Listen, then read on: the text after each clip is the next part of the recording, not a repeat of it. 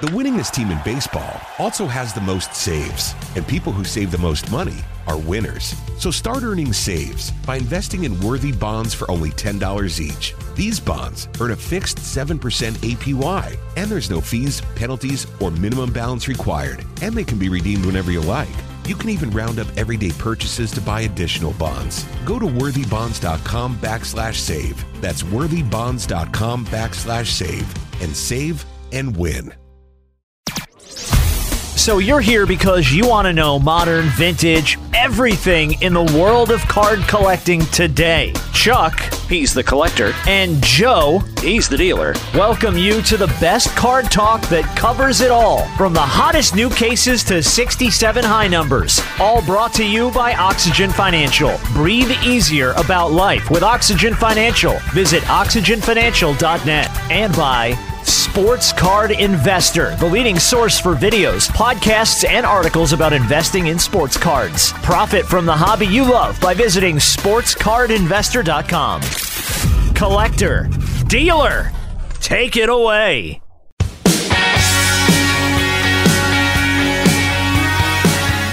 Yep, every word he said is true. It is the collector and the dealer. It is episode seven of Brooklyn Gum Company to International Investments. I'm Chuck Oliver. I am thrilled to be here again. Another episode this week. Uh, he is Joe Davis. Joe, how you doing? Doing great, Chuck. Yeah, I'm with Joe with GotBaseballCards.com and USBreaks.com.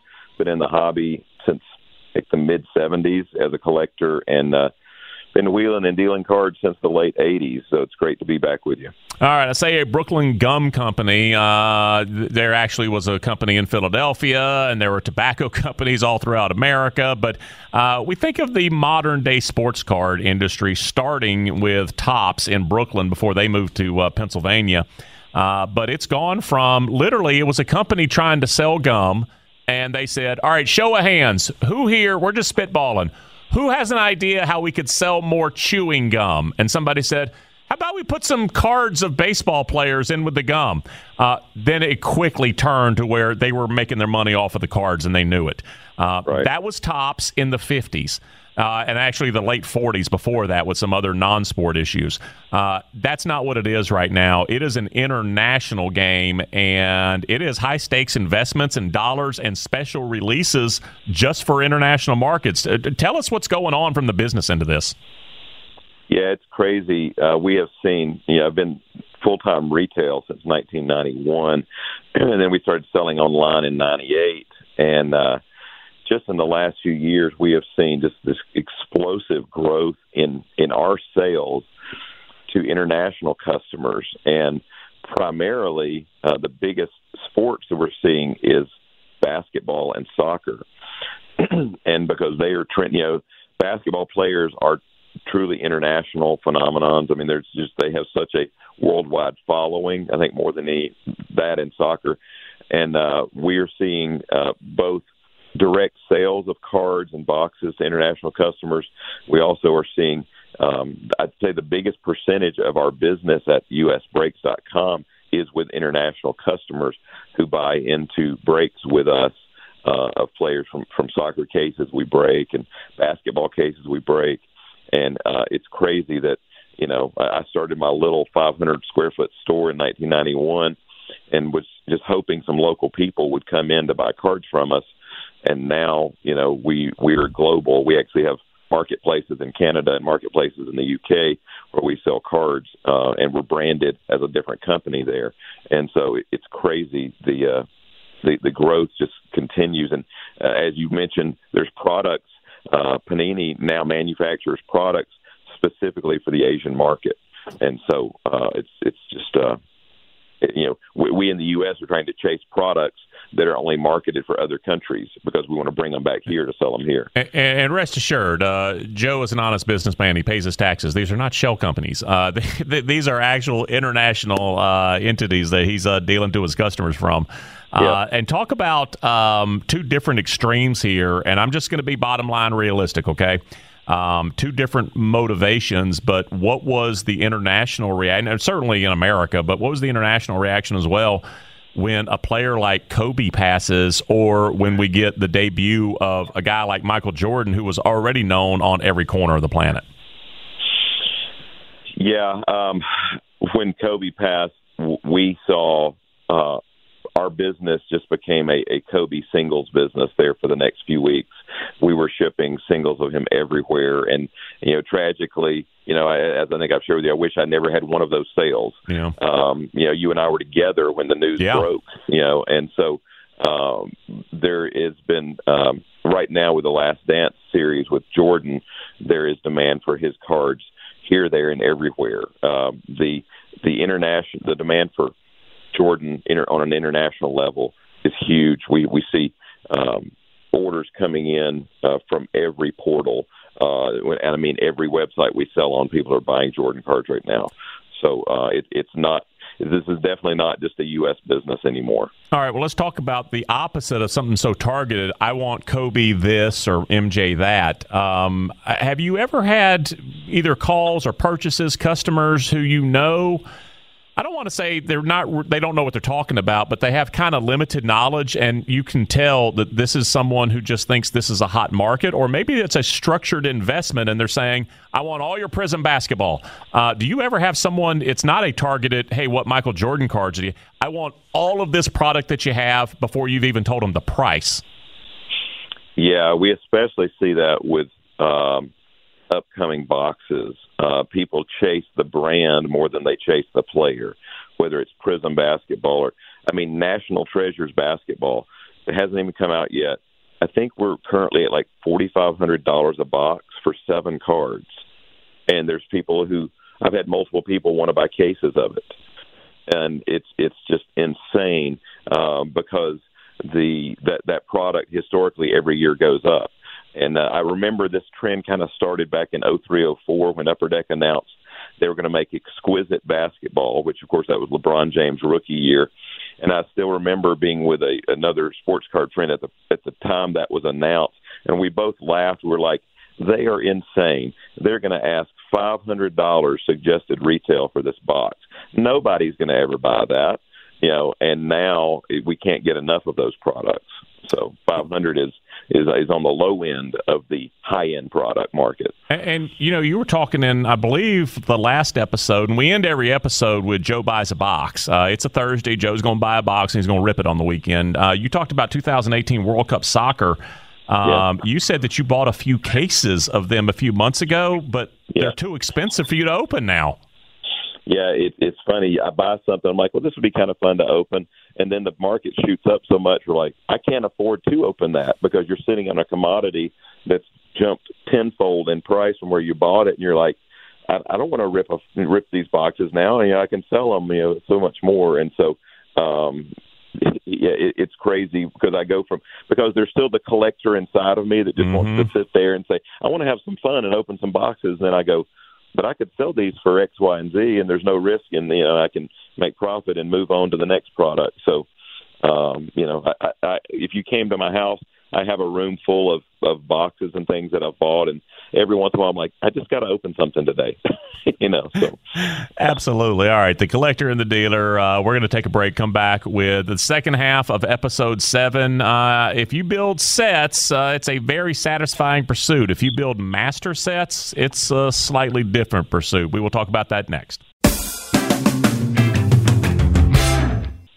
I told you we're here because of support from Oxygen Financial. They're a sponsor of the collector and the dealer, but where my wife and I are, that's also in part thanks to Oxygen Financial. We have been personal clients of Oxygen for several years now, and originally it was for help with our taxes, looking to pay what we're supposed to, but not more. And we had been paying more for years, actually, it turned out. With Oxygen's help, that immediately changed for the better. And my wife and I decided, let's see what Oxygen thinks of our investments and overall strategy. Well, three years later, after making that choice, I can tell you we breathe easier when it comes to the market than at any time before getting with Oxygen Financial. And that's including the current issues all of us everywhere are dealing with. If you might have a question about where you and your family are, any at all, take the step we did and visit oxygenfinancial.com. You can get a free copy of Oxygen's 21 day budget cleanse, as well as Oxygen's guide on how to save up to $100,000 in taxes in 2020, just for telling them you heard Chuck talking about it. Breathe easier about life Visit oxygenfinancial.com. The winningest team in baseball also has the most saves, and people who save the most money are winners. So start earning saves by investing in worthy bonds for only $10 each. These bonds earn a fixed 7% APY, and there's no fees, penalties, or minimum balance required, and they can be redeemed whenever you like. You can even round up everyday purchases to buy additional bonds. Go to worthybonds.com backslash save. That's worthybonds.com backslash save and save and win. Hey everybody, Buck Belue here, and as a recent customer of Jim Ellis Automotive and a longtime friend of the Vice President Stacy Ellis, man, I know Jim Ellis Automotive Group takes pride in being a family-owned and operated business. I saw it firsthand. When Stacy's granddad, Jim Ellis, founded the company back in 71, his goal was to treat every customer like family by offering a car buying experience that was both easy and fully transparent. And it worked. 50 years later, Stacy's dad, Jimmy Ellis, grew the organization to become Georgia's largest family owned and operated automotive group. And today, third generation family members like Stacy, along with more than 1,700 dedicated team members, are working hard to uphold the values Jim Ellis Automotive was founded on. And that's why Jim Ellis has been around for over 50 years. Enjoy the advantages of buying your next vehicle from a family owned and operated dealership. Visit jimellis.com or stop by any of their 20 dealerships located throughout metro Atlanta. Jim Ellis Automotive, where you can always expect the best. A popular thought in the sports card world is that there's two camps those that love the hobby and those that profit from the industry. Thanks to Sports Card Investor, you can do both. Jeff Wilson has built his Sports Card Investor YouTube channel and his personal website, sportscardinvestor.com, so that if you're a beginner looking to flip cards for cash or a returning veteran to the hobby wanting to make sure you get the best deals ahead of any emerging price trends, Sports Card Investor is for you. Sports Card Investor, the leading source for videos, podcasts, and articles about investing in sports cards. Profit from the hobby you love by visiting sportscardinvestor.com. Continuing with episode seven of The Collector and the Dealer, Vintage, Modern, everything else in today's sports card world. And for the second half of this, we're going back in time. We always talk vintage in the second half of the episode. Uh, and Joe, uh, there are Hall of Fame rookies that people collect, Hall of Fame cards, uh, team sets, whatever.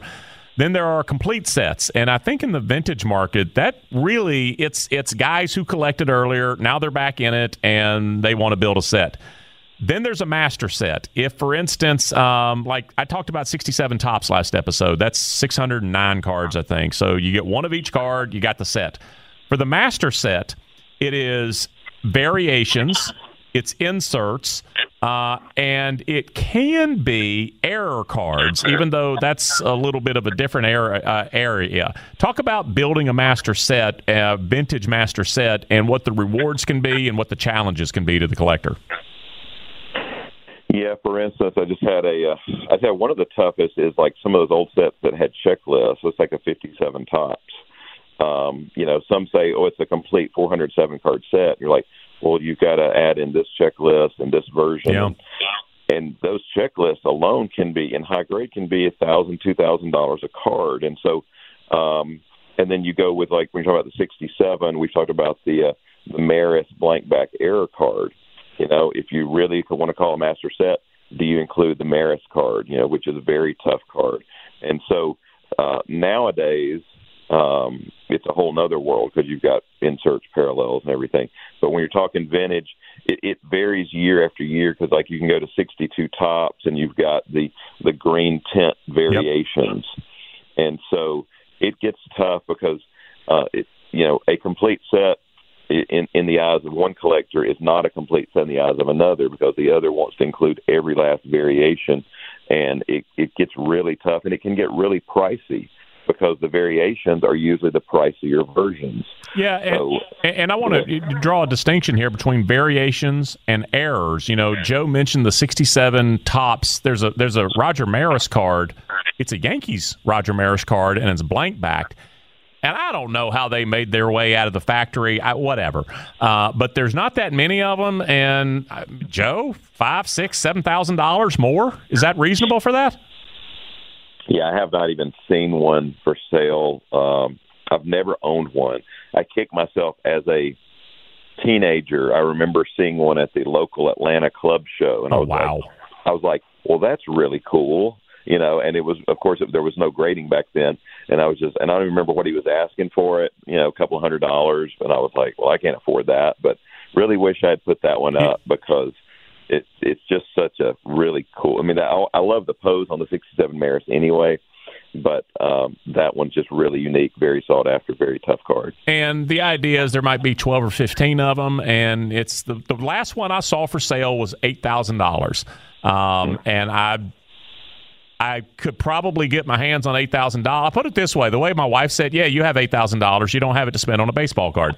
Um, you have it to spend on multiple mortgage payments." Um, so that is an error card, but a variation like on the 1966 set. You know, Bob Uecker doesn't have the traded statement. Uh, there are several of those cards. Dick Groat does a you know traded statement. Those are variations that you have a Bob Uecker card that is him with the Cardinals, or you turn it over and it says he was traded to whoever he was traded to, uh, the Braves maybe.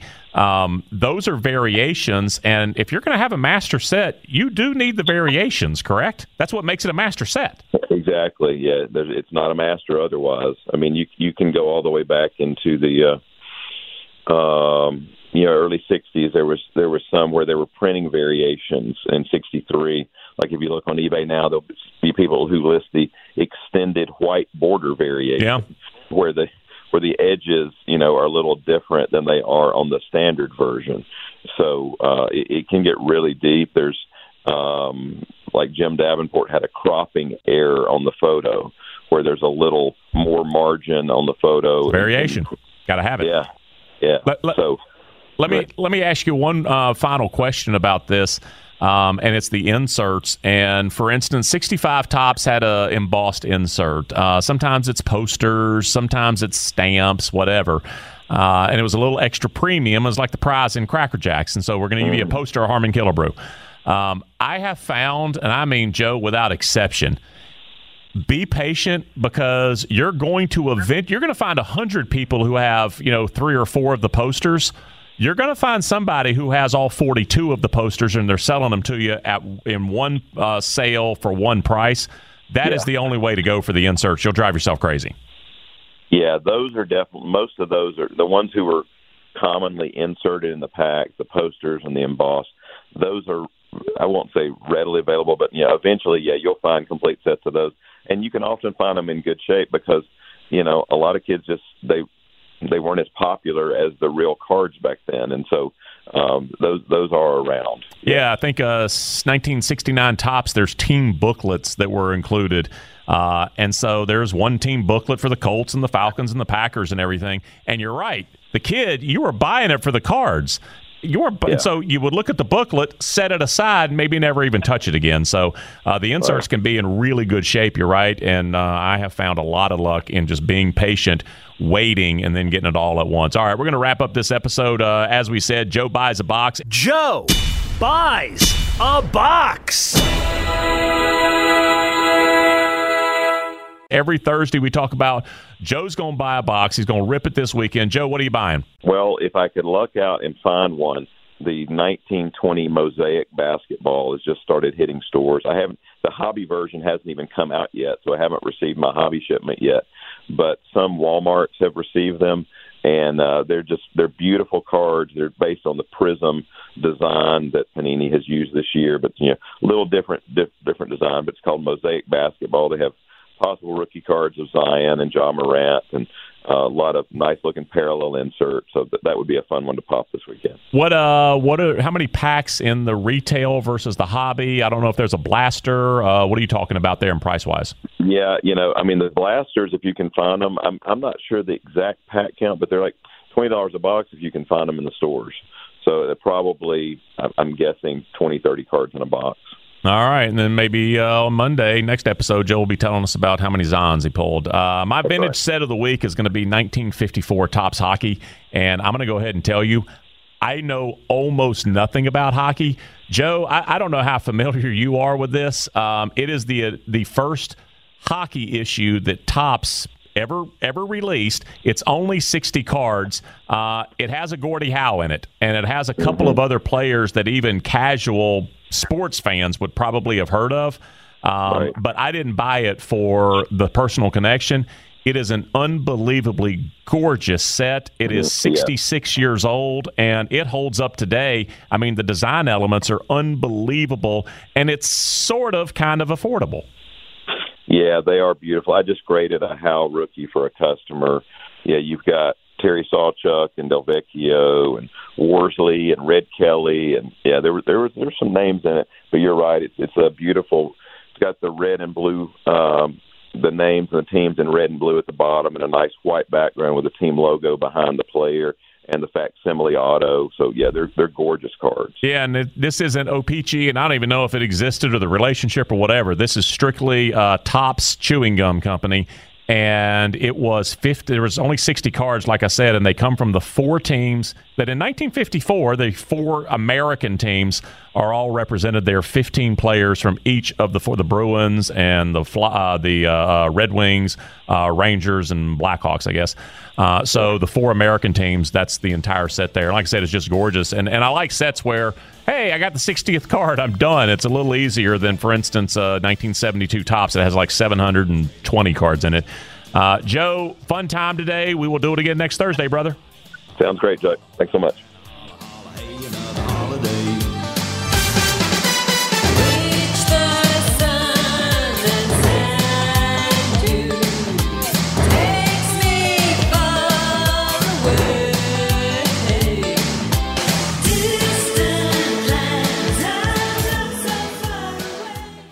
The winningest team in baseball also has the most saves, and people who save the most money are winners. So start earning saves by investing in worthy bonds for only $10 each. These bonds earn a fixed 7% APY, and there's no fees, penalties, or minimum balance required, and they can be redeemed whenever you like. You can even round up everyday purchases to buy additional bonds. Go to worthybonds.com backslash save. That's worthybonds.com backslash save and save and win. Hey everybody, Buck Belue here, and as a recent customer of Jim Ellis Automotive and a longtime friend of the Vice President Stacy Ellis, man, I know Jim Ellis Automotive Group takes pride in being a family-owned and operated business. I saw it firsthand. When Stacy's granddad, Jim Ellis, founded the company back in 71, his goal was to treat every customer like family by offering a car buying experience that was both easy and fully transparent. And it worked. 50 years later, Stacy's dad, Jimmy Ellis, grew the organization to become Georgia's largest family owned and operated automotive group. And today, third generation family members like Stacy, along with more than 1,700 dedicated team members, are working hard to uphold the values Jim Ellis Automotive was founded on. And that's why Jim Ellis has been around for over 50 years. Enjoy the advantages of buying your next vehicle from a family owned and operated dealership. Visit jimellis.com or stop by any of their 20 dealerships located throughout metro Atlanta. Jim Ellis Automotive, where you can always expect the best.